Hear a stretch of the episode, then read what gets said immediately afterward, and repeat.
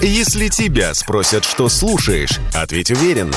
Радио «Комсомольская правда».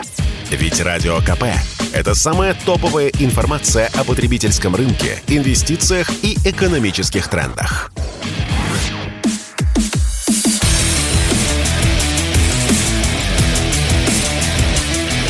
Программа с непримиримой позицией. Утренний Мардан. И снова здравствуйте, и снова в эфире радио «Комсомольская правда». Я Сергей Мордан, трансляция в YouTube-канале «Мордан 2.0». Нажимайте кнопку «Подписаться». Ну и, соответственно, по поводу телеграм-канала «Мордан», где я проанонсировал э, развернутый список э, экипировки – видимо, нужно прокомментировать, видимо, нужно особо возбужденных граждан успокоить. Сейчас я попробую это сделать с Владиславом Шурыгиным, военным журналистом, военным экспертом. Влад, привет тебе. Влад. Да, привет. привет да, Сергей. я тут коснулся такой вот, да, как слушаю. оказалось, э, взрывоопасной темы под названием, что неплохо было бы, ну, в ожидании мобилизации, вот, что-нибудь из экипировки для себя прикупить. Ну так, на всякий случай, просто из чувства самосохранения. Ну, я просто как взрослый человек рассуждаю. Чем мне ждать милости от природы, если, в общем, я могу часть э, природы скомпенсировать? Но вот народ тут э, кипишует. Ты как человек, который прошел не одну войну, как человек, который ездил на эту войну. А что скажешь? А, вот э, нужно целиком полностью надеяться на родину, либо, в общем, по крайней мере, аптечку желательно подсобрать. Вот, ну, исходя из своих там каких-то соображений. Ну, понимаешь, мой, к сожалению, наверное, не очень веселый опыт. Получается, уже 30 лет путешествий по разным войнам э, меня убедил в двух вещах. Первое, в какой бы армии ты не служил, тебе все равно придется так или иначе заботиться во многом о себе самому. Угу. И, э, в этом случае я видел и американцев, у которых была куча снаряги, которые они сами закупали. И не только американ, угодно. Э, безусловно, наша армия имеет свою специфику. Нас всегда э, отношение традиционное к солдату было э, такое минимум минималя. Поэтому выдавали всегда, что называется, форму, автомат, и все, что ты получишь, уже получишь на фронте. Там, mm-hmm. понимаешь, место в землянке, э, чем накрыться найдешь и прочее. Это, к сожалению, реальность, которую сложно отменить. Нельзя так, у нас что-то, у нас что-то со Не исправит. Ту армию, которую мы готовили для... Сейчас слышно меня? Алло. Да, это прерывается просто алло, звук. Алло. А, да, сейчас... Да, да, да, да, продолжай, да, ага. Э, ту армию, которую мы готовили для войны, согласно нашей доктрине, я напомню, по доктрине военной мы готовились воевать против э, международного терроризма, против э, противников, которые нам Э, уступают в техническом отношении, в численном, то есть к локальным войнам, которые, собственно говоря, мы встречали все последние 30 лет. То есть мы 30 лет воевали на локальных войнах. И вот для армии, которая для этих войн, в принципе, никаких проблем не было. То есть мы ее экипировали, и у нее все было, и, в общем, все было нормально. Хотя тоже э, кто-то что-то себе покупал, особенно в части таких вещей, как аптечки и прочее. Mm-hmm. То есть можем вспомнить февраль, мы начинали-то, извините, зимой, у нас, в общем, первые там полтора-два месяца, когда мы только зашли, скорее были проблемы в логистике и в обеспечении тем, что тылы где-то сзади оказались. Но, в общем, никто особо не жаловался на то, что там нет там, бронежилетов, касок и так далее. На тот момент это все было проблема э, корпусов республик которые оказались вот после мобилизации в ситуации, когда большинство, там 90% тех, кого призвали по мобилизации, у них кроме формы ничего не было. И даже оружие было. Мы тогда все показывали винтовки э, Мосина и, гордились исторической преемственностью. Сейчас оказалось, что, в принципе, при резком наращивании э, вот на нынешней нашей сухопутной составляющей у нас э, те же самые проблемы. Во многом те же самые. Нельзя сказать, что все, но во многом. И, конечно, в этом случае вопрос стоит немножко иначе. Знаешь, как это сказать? Можно не видеть и не признавать очевидный вопрос, э, готовишься ты к этому или нет. То есть, если это касается лично тебя, то да, можно там э, послать про себя или не про себя матом всю ситуацию, систему, но тебя уже призвали значит, надо идти и покупать, потому что проблема в том, что зимой где-то где-нибудь в окопах под, э, там, я не знаю, там, под изюмом тебе вряд ли кто-то, кроме волонтеров, привезет там хороший спальник вот, или хорошую аптечку. А когда они до тебя доберутся, вопрос открытый потому что они ведь обеспечивают уже сейчас огромное количество наших частей, которые воюют. Поэтому, да, я думаю, что ситуация такова, что нужно принимать решения и в этом случае какие-то вещи закупать. Ну, аптечки это вообще как бы некая такая признанная уже армией проблема, потому что недели три назад Министерство обороны сообщило официально, что вот существующая аптечка признана не соответствующей сегодняшним реалиям, и, соответственно, ее надо заменять. То есть я думаю, что Минобороны зачесалось, и, соответственно, там через месяц, полтора-два на фронт пойдут нормальные аптечки. Но эти месяц, полтора-два все равно нужно будет э, отвоевать. Mm-hmm. Поэтому, да, конечно, там есть, я скажу так, что вот я читаю эти списки, чего надо закупить, и понимаю, что некоторые из них, они рассчитаны на какие-то ССО, которые собираются воевать автономно в тылу врага.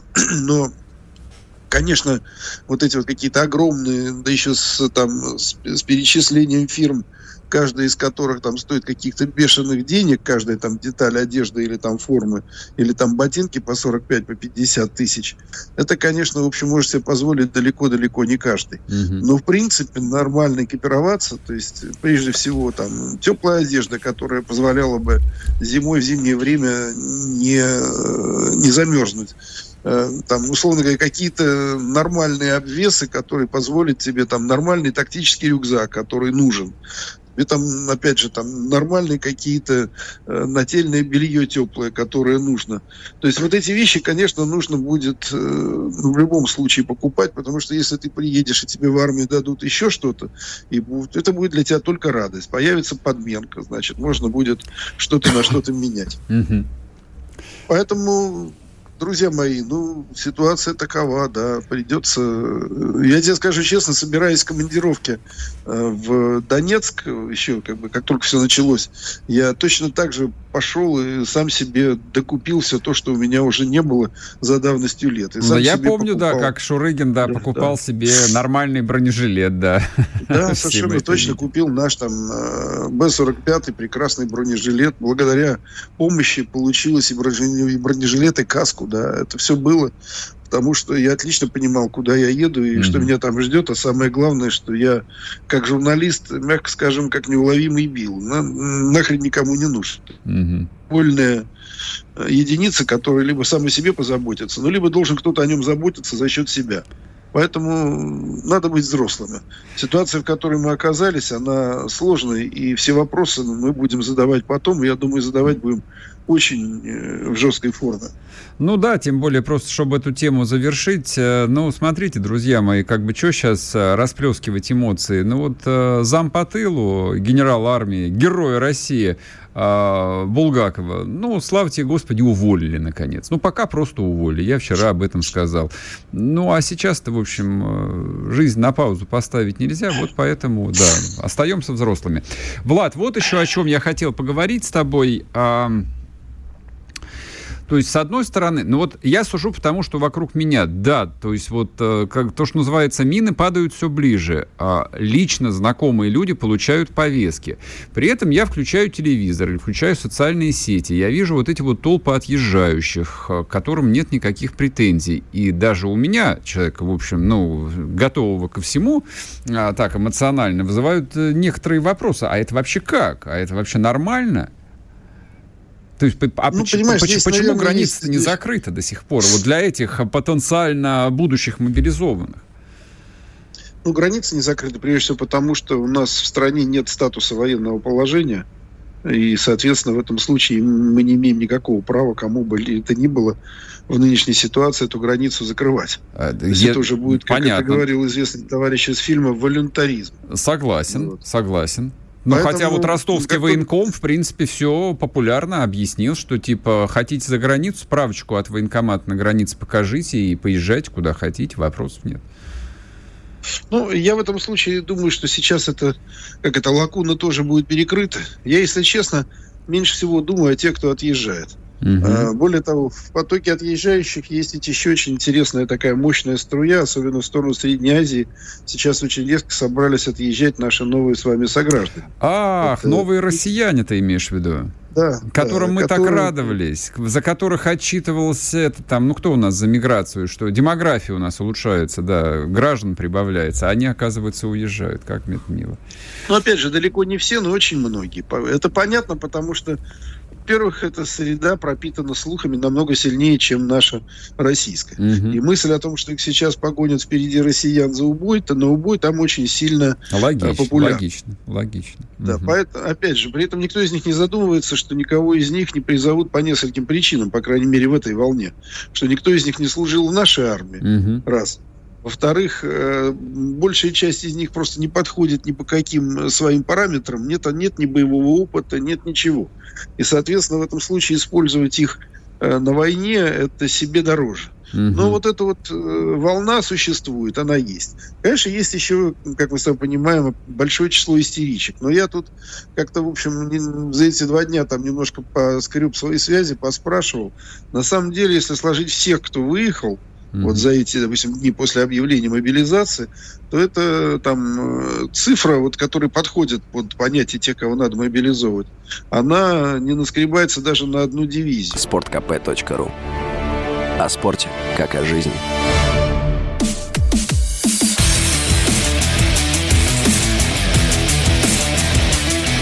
Программа с непримиримой позицией.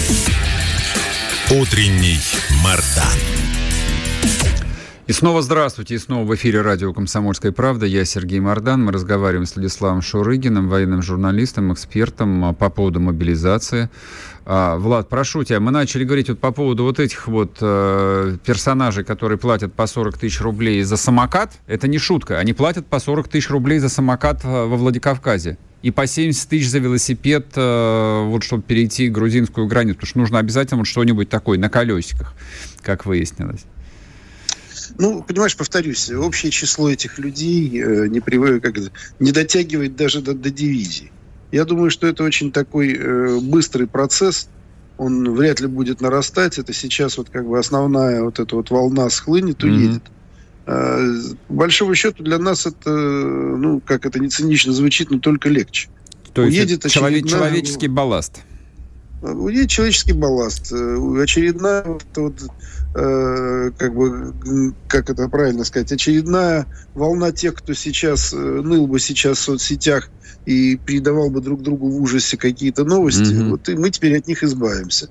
Основная среда тех, которые бы там, если что случись, пойдемте по Майданам, тоже, соответственно, э, отвалила. То есть э, работать против страны внутри страны становится все меньше с кем.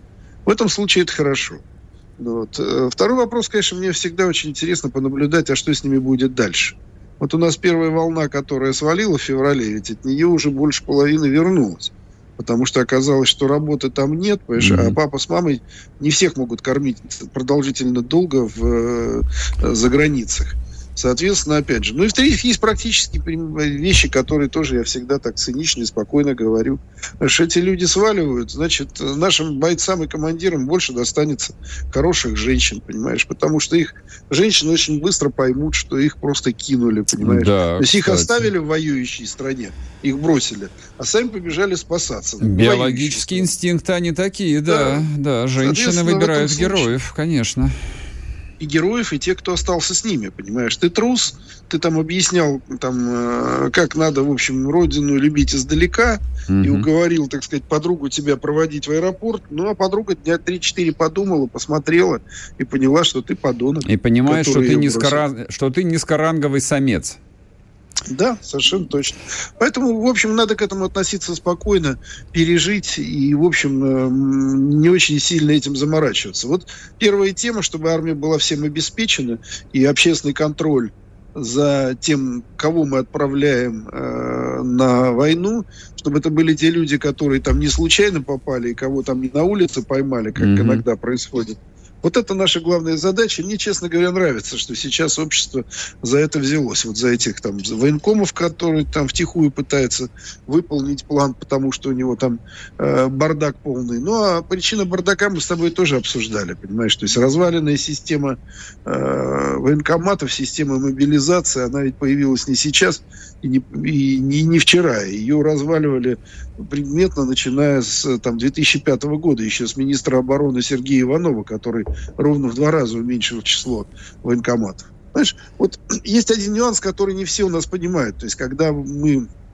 возмущаемся бардаком и тем, что происходит, мы не очень понимаем, что это последствия системных решений. Угу. Чем системных решений, которые на тот момент очень жестко оправдывались, и э, там была дискуссия, я помню, сколько же мне тогда было сказано всяких этих самых о моей там замшелости и прочем, когда я говорил, что военкоматы разваливать нельзя.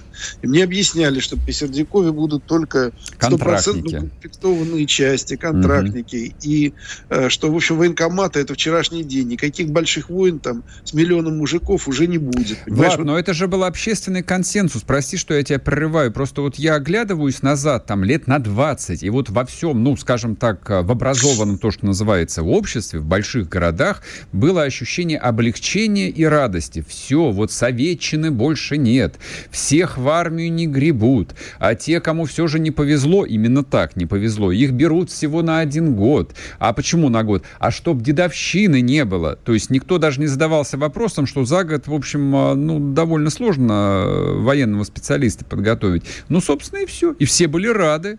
Просто совет, да, вот, да, антисоветская Россия поторопилась отпраздновать а, конец истории Фукуямы. И начала это праздновать еще и в 90-е. И не могла остановиться. А сейчас выяснилось, что нет. Кон- конец истории отменяется ты абсолютно прав, понимаешь, здесь э, момент, знаешь, помнишь, все, все знают легенду о Великом потопе, понимаешь?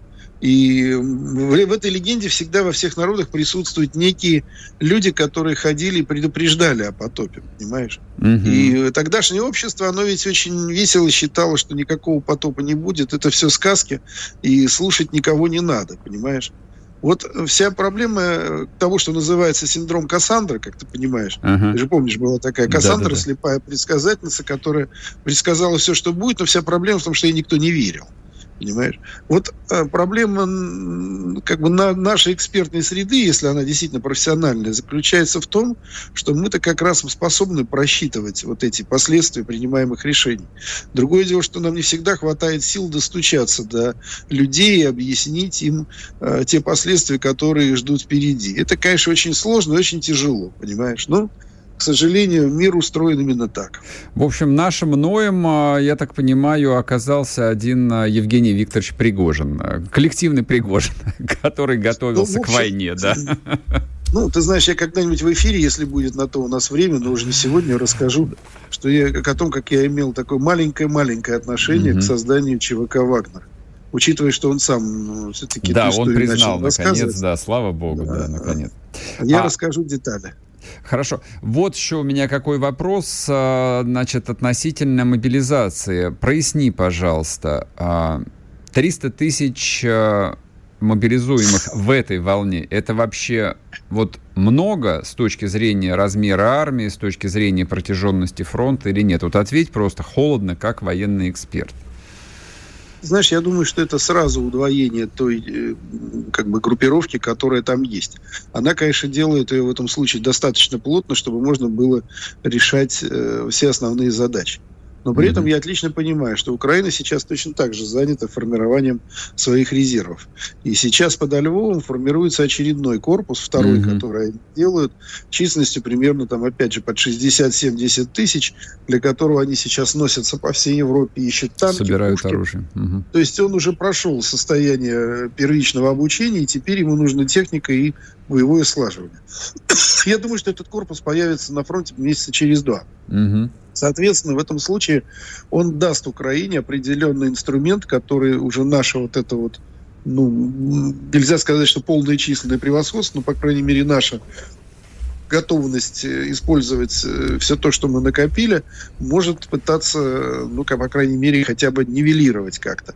Поэтому я совершенно не исключаю того, что потребуется как еще одна волна, чтобы уже окончательно превзойти Украину. Еще надо... плюс 300 или еще плюс 700? Такой задам глупый тебе вопрос. Так, и тут а, нас отключили. А, попробуйте еще раз набрать Владислава Шурыгина, потому что слишком важным вопросом мы коснулись. Вот, я хотел бы, чтобы Владислав Владиславович обязательно на этот вопрос ответил. Это вопрос, который задают очень много людей друг другу, себе и мне. Я не знаю, правда. Я же... Откуда я знаю планы? Вот, ну, по крайней мере, военный человек может проанализировать там реальные потребности и, соответственно, как э, это может сложиться. Вот. А, так. А, ну, вроде а, Шурыгин успокоил особо возбужденную часть общества по поводу вот, темы про снаряжение. Так, Влад, еще да, раз извини, привет. просто да. Да, да, да, да, да. Так вот, э, повторюсь, Украина не та страна, которая способна э, поставить под ружье всех имеющихся у нее резервистов. Почему? Просто потому, ну, потому что у нее нет, она не производит сама оружие. Она угу, уже сейчас понял. не способна их обеспечивать даже нормально стрелковым оружием. Уже во все идут э, системы западного образца и Калашникова, которые произведены где угодно. А каждый там даже полгода вбрасывать на Украину по 500 танков и там по 600-700 орудий, у нынешнего Запада нет возможности. Поэтому mm-hmm. Америка пытается запустить свой знаменитый ленд-лиз. Посмотрим, что из этого получится. Это очень серьезная угроза, но, э, повторюсь, наша задача сейчас э, переломить вот эту ситуацию, связанную с численным превосходством, просто потому что, как я уже не раз у тебя в эфире говорил, из ситуации, когда мы как бы с гордостью говорили, что мы меньшими силами воюем против превосходящего нас по численности, но уступающего по обученности и э, как бы техническому оснащению противника, мы перешли в ситуацию, когда мы все так же воюем в меньшей численности, но против превосходящего нас и численно, mm-hmm. и равного нам по технике и mm-hmm. по э, тем самым противнику. То есть в любом случае мы приходим к ситуации просто объективно необходимого, как минимум, численного паритета на фронте. Ну, это как минимум. Надо понимать, что... А для наступления вообще-то да. Угу. Ну, понимаешь, никто законы войны, которые тысячелетиями были незыблемы, не отменил. И еще, извини, Наполеон говорил, что Бог любит большие батальоны. Бог, да, Значит. удача на стороне больших батальонов. Это, но ее по-разному цитируют, эту фразу. Влад, ну, да, спасибо да. тебе огромное. Владислав Шурыгин был с нами в эфире, военный журналист, военный эксперт, ответил, ну, как мне кажется, на самые важные, самые такие вот э, всеобъемлющие вопросы. Ну, я надеюсь, по крайней мере. Радио «Комсомольская правда». Срочно о важном.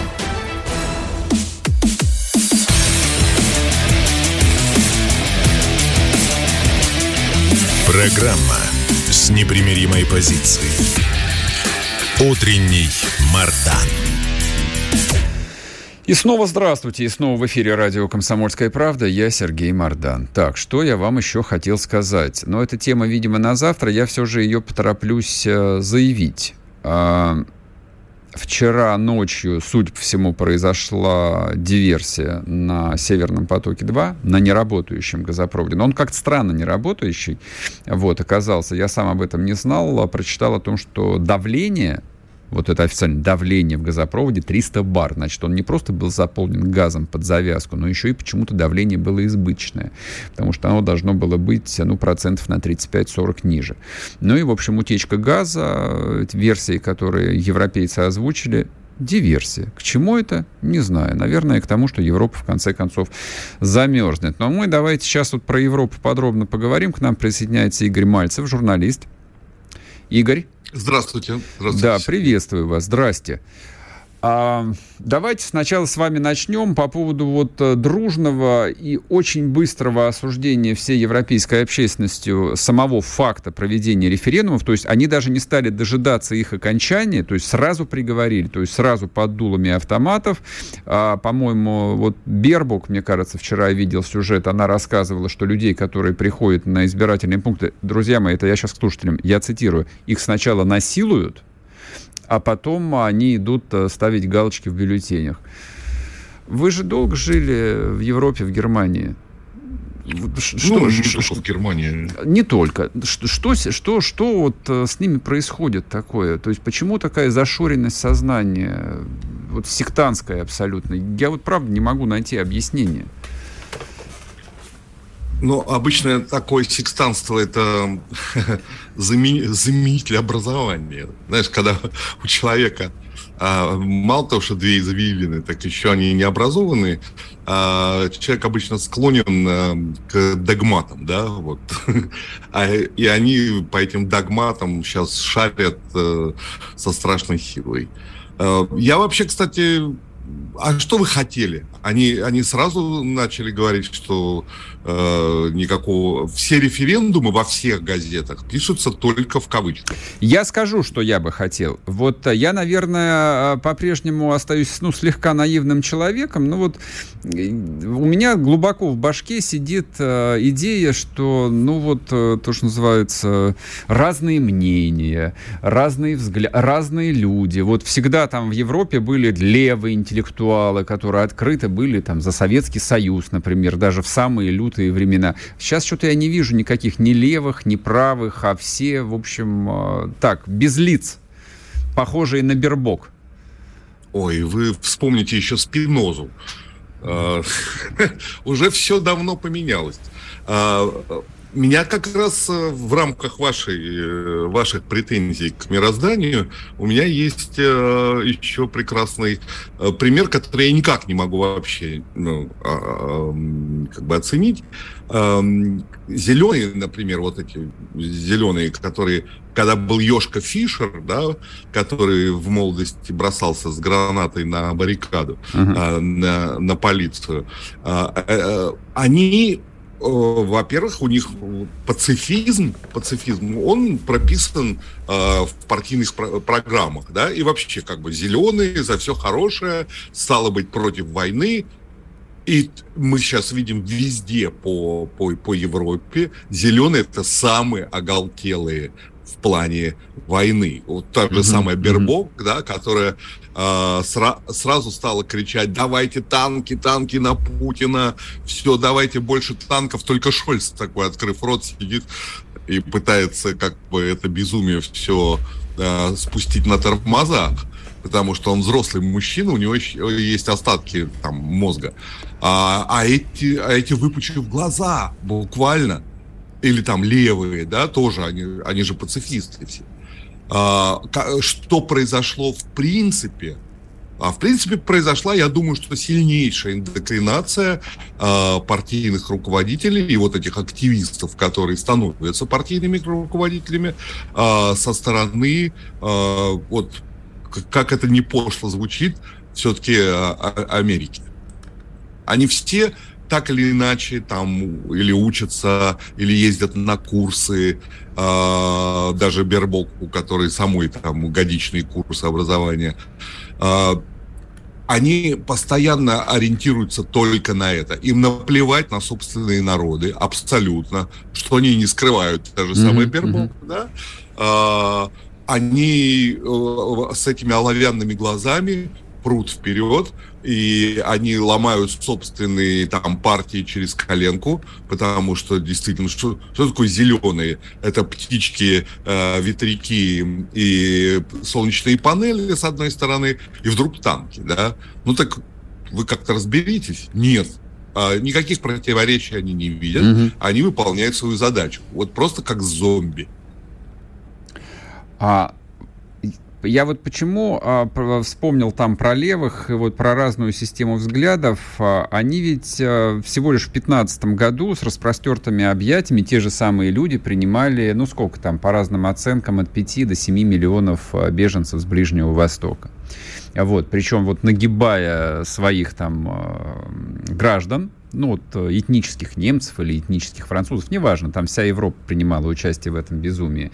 Там и слова нельзя было сказать по идее, сейчас, а, ну, хотя бы часть а, вот этой европейской элиты, ну, должна не то, чтобы там принимать историю с референдами, не то, что даже принимать как-то, понимать хотя бы а, позицию России, но сочувствовать людям, в Донбассе, ну, даже на уровне сочувствия вот не прорывается никаких-то голосов. Это вот в рамках той самой индоктринации, о которой вы говорите, или что-то еще там есть? Конечно, это, это раз, э, сильнейшая индокринация. А с другой стороны, им, им э, э, как бы сказали не видеть. Да, они не видят. Угу. Да? Для них это не существует. Э, это не существовало для газет, это не существовало для телеканалов. А, следовательно, этого не существует в принципе. Ну а референдумы, а на, на, насчет референдумов, а, они же э, у них как бы истерика, потому что, э, ну, было понятно, что все, что там делает Россия, все равно все плохо. Если бы она не проводила референдумы, она была бы плохая. А если бы она проводила референдумы, она плохая. Это, это не важно уже. Mm-hmm. Уже ничего не важно. Все, что не будет делать Россия, она будет плохая. Все, уже все, все перестали делать вид, что они цивилизованные люди, что они желают там э, добра русскому народу. Нет, вы же, вы же уже поняли, что да, что нет уже разницы между страшным диктатором Путиным и его страшным таким же народом. Нет. При этом вы же видите, что сейчас происходит с, с теми, кто уклоняется там от мобилизации, да, а, часть э, Э, э, часть европейских стран сказал, нет, мы не будем принимать. То есть мы вот украинцев будем принимать, а беглых русских мы не будем принимать. Мне кажется, это прекрасно на самом деле. Вот, вот Нет, мне, мне, в этом, мне в этом мире очень нравится жить. То есть вот хорошо, когда у тебя есть настоящие враги, которые тебя ненавидят, и ты в ответ можешь говорить, да ты мразь, мы тебя первый убьем просто. Придем и убьем тебя. Вот еще какой вопрос, не праздный. Ну, соответственно, вот в этом черно-белом мире, когда, в котором никому никого не жалко, ни европейцам русских, ни русским европейцев, сразу вот заранее признаем это, а это как-то а, может вообще повлиять, а, ну, и, да, скажем, там, на будущее признание территориальных приобретений России? Или, скажем, а, на новую конфигурацию, вот на новую Европу это повлияет? Как, вот сложится новая Европа-то в результате или нет? Или а... все это заморозится лет на сто? Независимо. Мне кажется, что вот как, насколько я сейчас э, вижу, даже, даже при э, некой э, рекон, э, реконфигурации с участием различного рода правых девушек в разных странах, э, э, там, начиная, если уже как бы Италия нам показывает какие-то примеры, да, угу. а, там Швеция показывает какие-то примеры, а, подняли голову, так очень сильно приободрилась старушка Лепен, а, сильно приободрились там АФДшники, а, за которых мы, конечно, болеем, но они совершенно бездарны. Они все приободрились, и можно, конечно, с глубокомысленным видом сказать, ну, Европа скоро станет правой, а раз она правая, а значит, она примет Россию и Путина и вообще. Или развалит нафиг все, весь Евросоюз. Не произойдет ни того, ни другого, ни третьего. А, я думаю, что они никогда не примут э, никаких, э, э, никаких изменений вот в, те, в территориях, абсолютно. И они будут год за годом долбать Россию по этому поводу. При этом, если как бы они смогут, то они будут делать это э, милитаристическим Игорь, путем. Я, я вас прерву, сейчас на одну минуту уйдем на новости. Радио «Комсомольская правда». Никаких фейков, только правда.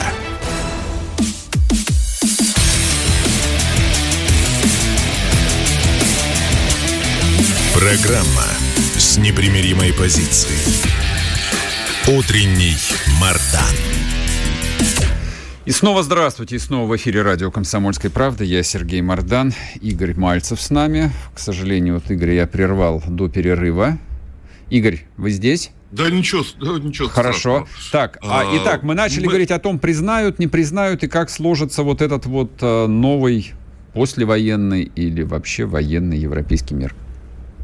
А, я начал, я как бы начал отвечать, что э, они никогда не признают, независимо от того, станет, станет ли весь э, весь там Евросоюз правым или вследствие процессов смещения левых правительств, замены их на правые, некие правые, да, угу. они же все тоже разные. А, э, они все равно не признают э, никаких э, территориальных изменений, и если они э, с, смогут э, это не признавать милитаристическим способом, то будут это делать. А, а, если не смогут, то будут делать это политическим. Все это э, затянется на многие годы. Ну, мы же знаем, что творится, с какого года творится вся эта там э, чушь с Косово, да, угу. или там еще, еще какие-то. Есть же масса, масса непризнанных территорий. Но тут еще как бы трудно не признавать территорию, которая уже включена в состав огромной страны, да. Значит, нужно всячески эту страну э, стигматизировать, и они будут это делать.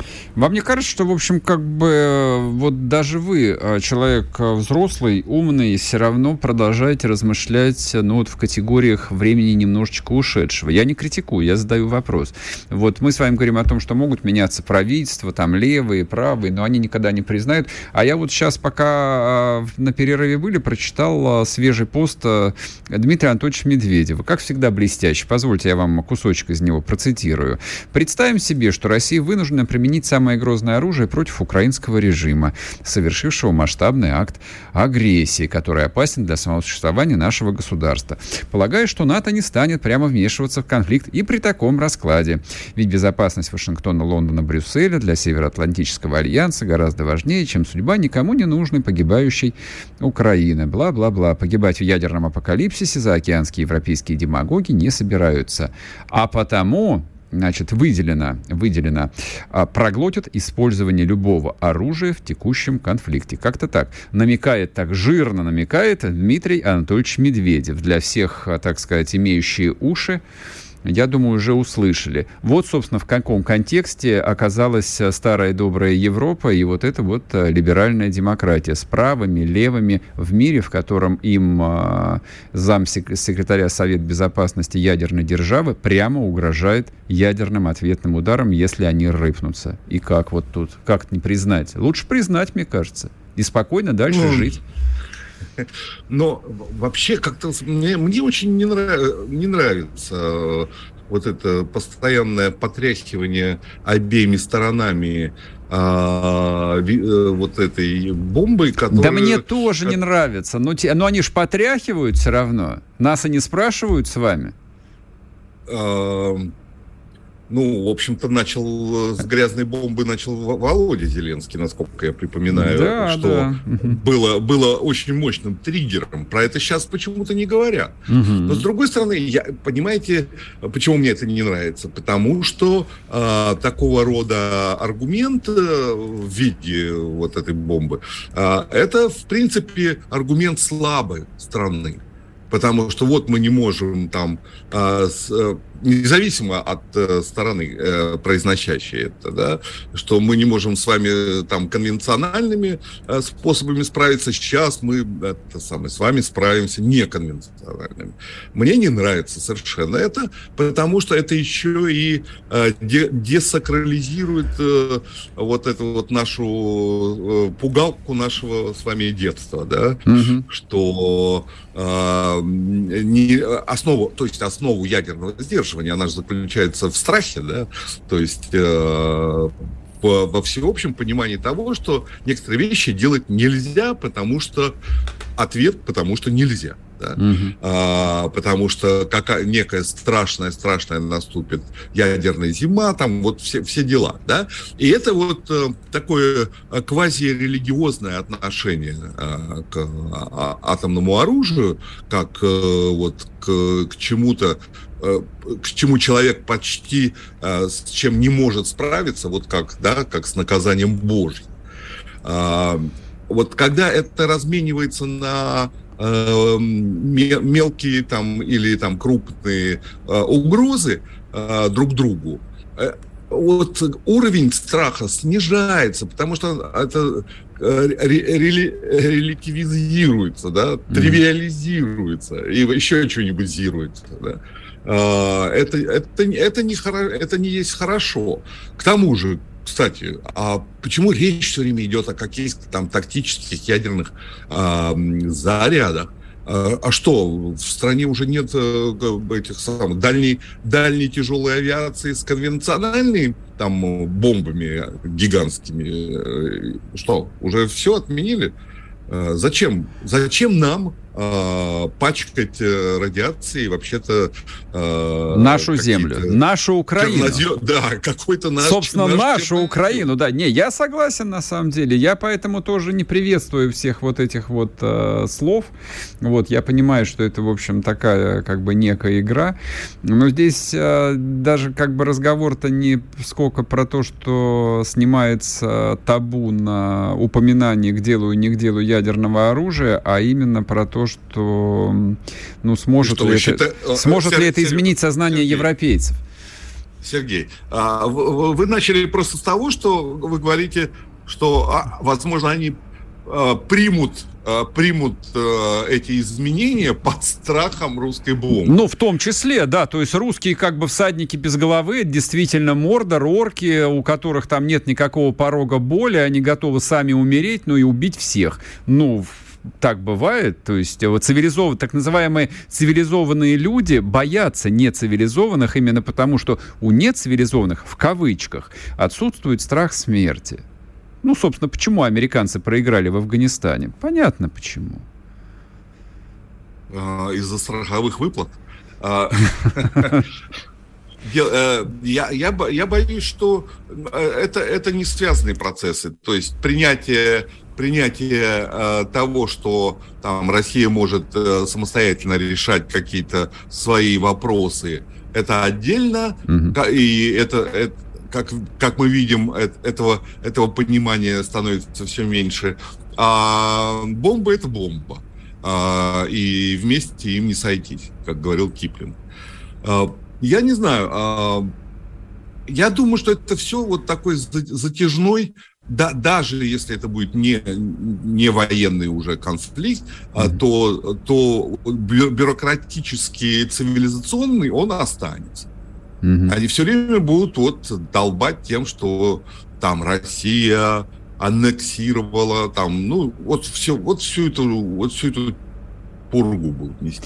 Ну и фиг с ними тогда. Значит, вместо европейцев э, на этой территории будут жить э, добрые выходцы из Магриба и, не знаю, какие-нибудь арабы. И пусть заселят эту бесплодную землю. Я думаю так. Спасибо большое. Игорь Мальцев был с нами. Я почему Спасибо решил а, про Европу поговорить? Ну, а куда деваться-то? Я, в общем, и хотел бы, допустим, провозгласить а, себя азиатом, но в Азию тоже нас особо не берут. Поэтому придется, в общем, как-то оставаться в том же самом положении. Вот часть все равно в Европе, и вот с этими когда-то славными э, воинственными племенами французов, немцев – англичан и прочих датчан, придется как-то разбираться. Если не нам, то нашим детям и внукам. Вот так вот. А у меня есть еще одна важная новость, которую я хотел бы, с вашего позволения, озвучить и кратко прокомментировать. Продолжаем тему частичной мобилизации. А, я вот сейчас в телеграм-каналах увидел ссылку. Это пока что речь идет о проекте. Я цитирую. Министерство обороны России разработало поправки, а, которыми предлагается разрешить использовать для миротворческих миссий все категории военнослужащих с условием специальной подготовки. А, меня здесь немного смущает э, вот это вот э, упоминание каких-то миротворческих миссий, каких чертям собачьим миротворческих миссий, хотя, с другой стороны, это же американцы любят э, любую войну называть там миротворец, умиротворение и прочее. Ну, хорошо, значит, и мы также будем называть умиротворение Украины, да, через деконструкцию Украины. Но естественно, вот эти вот э, жалобы, эти скандалы, эти вопросы, которые, ну, в изобилии, в общем, э, всем все известно, что призывают э, людей без всякого боевого опыта, потому что их негде взять. Нет столько людей с боевым опытом в России. Это было понятно с самого начала, поэтому зачем про это вспомнили, я, честно говоря, никогда не понимал.